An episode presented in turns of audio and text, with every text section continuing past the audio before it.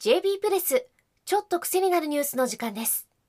私は読み上げ担当の日場さゆりです。この番組では国内外の政治経済ビジネス安全保障などに強みを持つウェブメディア JB プレスが厳選した記事をお伝えするポッドキャスト番組です。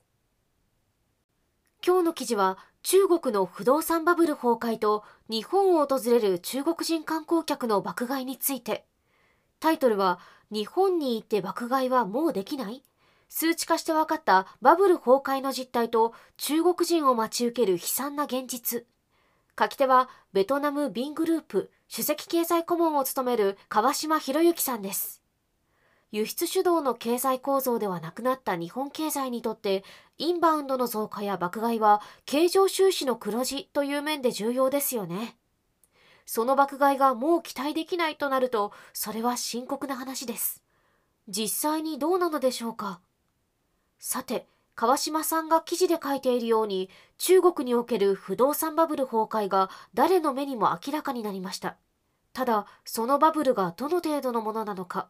崩壊して何が起こるのかという点については今一つ明確ではありません。その最大の原因は中国政府が発表するデータが信用できないから。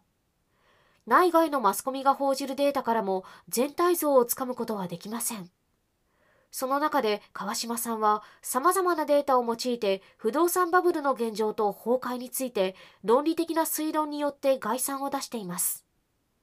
まず不動産バブルの実態について。確かなデータはありませんが不動産の供給個数など取れるデータをもとに全体像を描き出しています。川島さんによれば中国の人口はおよそ14億人。この14億人は都市戸籍を持つ6億人と農民戸籍の8億人に明確に分かれています。不動産バブルに踊ったのは都市戸籍を持つ6億人だけです。都市部の平均世帯人数は3人なので都市では2億戸の住宅に人が住んでいることになります。また農村の平均世帯人数は4人とされるので同じく2億戸の住宅に人が住んでいることになります。つまり中国で人が住んでいる住宅の総数は4億戸ということです。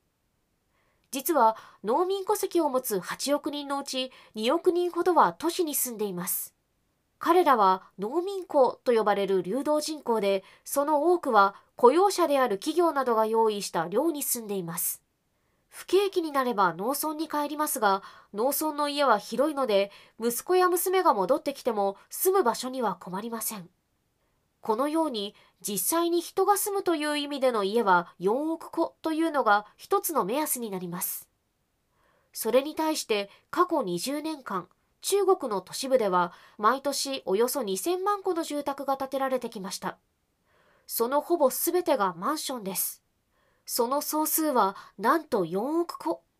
現在人が住んでいる都市部の2億戸のうち半分の1億戸が廃棄されたと仮定すると現在中国にある住宅の数は都市が1億戸農村が2億戸過去20年で建てられた住宅4億戸の合計で7億戸になります。1戸に3人住めば21億人分。4人住めば28億人分の住宅があるということです。よく中国には30億人分の住宅があると言われるそうですがそれはあながち誇張ではないようです。このように都市には5億戸の住宅が存在しますがこの中で人が住んでいると思われるのは2億戸だけ。つまり3億戸は空き家です。そこにおよそ8億人いる農民戸籍の人々が引っ越してくればいいのですが彼らは所得が低くてマンションを買うことはできませんし引っ越してきても働く場所がありません。ここまで中国の住宅ストックという観点で考えてきましたが川島さんは角度を変えてお金の面からも分析しています。川島さんによれば中国のマンションの平均価格は現状で2000万円程度。中国の都市部に住む人の平均年収は200万円で、共稼ぎが普通なので、家計収入は400万円になります。平均的なマンションは年収の5倍になるので、この推計はおおむね正しいと思われます。年間2000万個のマンションが建てられているということは、マンション1個の平均価格を2000万円とすれば、建設に要した費用は400兆円です。中国の本当の GDP は1200兆円程度という話なので、400兆円は GDP の3分の1。一般的に不動産業が GDP のおよそ3割を占めると言われていることと一致します。これも妥当な推計だと思われます。そして都市に建てられたマンションが全て売れているとすると、都市部に住む2億世帯が5億個のマンションを保有している計算になります。つまり1世帯あたり2.5個。そのうち1個に自分たちが住み、1.5個は投資用不動産として保有しているということです。都市部の1世帯が所有する不動産の時価総額は2000万円 ×2.5 個で5000万円。中国のローン残高は総額で1000兆円と見積もられているので、これを都市部の2億世帯で割ると、1世帯あたりのローン残高は500万円。ここまでの話をまとめると次のようになります。都市に住む平均的な家庭は共稼ぎで家計年収は400万円。2.5個の家を保有し、ローン残高は500万円。所有している不動産の時価総額は5000万円。その中で投資用に購入したマンションの時価は1.5個 ×2000 万円の3000万円であり、ローン残高500万円を引いた2500万円が資産になる。コロナ禍前はこういう人々が海外旅行を楽しみ、日本に来て爆買いをしていたわけです。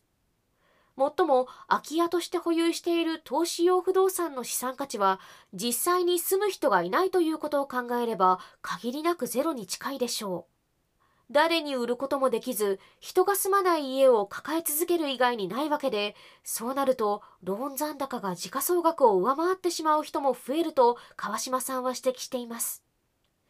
不動産バブルが崩壊するまで、都市住民が実際に住んでいる2億戸と、投資用の3億戸、計5億戸のマンションの価格は、1戸あたりの平均価格が2000万円とすると、時価総額は1兆円の1万倍、すなわち1京円という途方もない金額になっていました。ところが、不動産の適正価格は最大でも GDP の2倍程度とされているので、中国の GDP が1200兆円だとすれば2400兆円にしかなりません。つまり、今回のバブル崩壊で1京円引く2400兆円の7600兆円が吹き飛んだ計算になります。これは GDP のおよそ6倍です。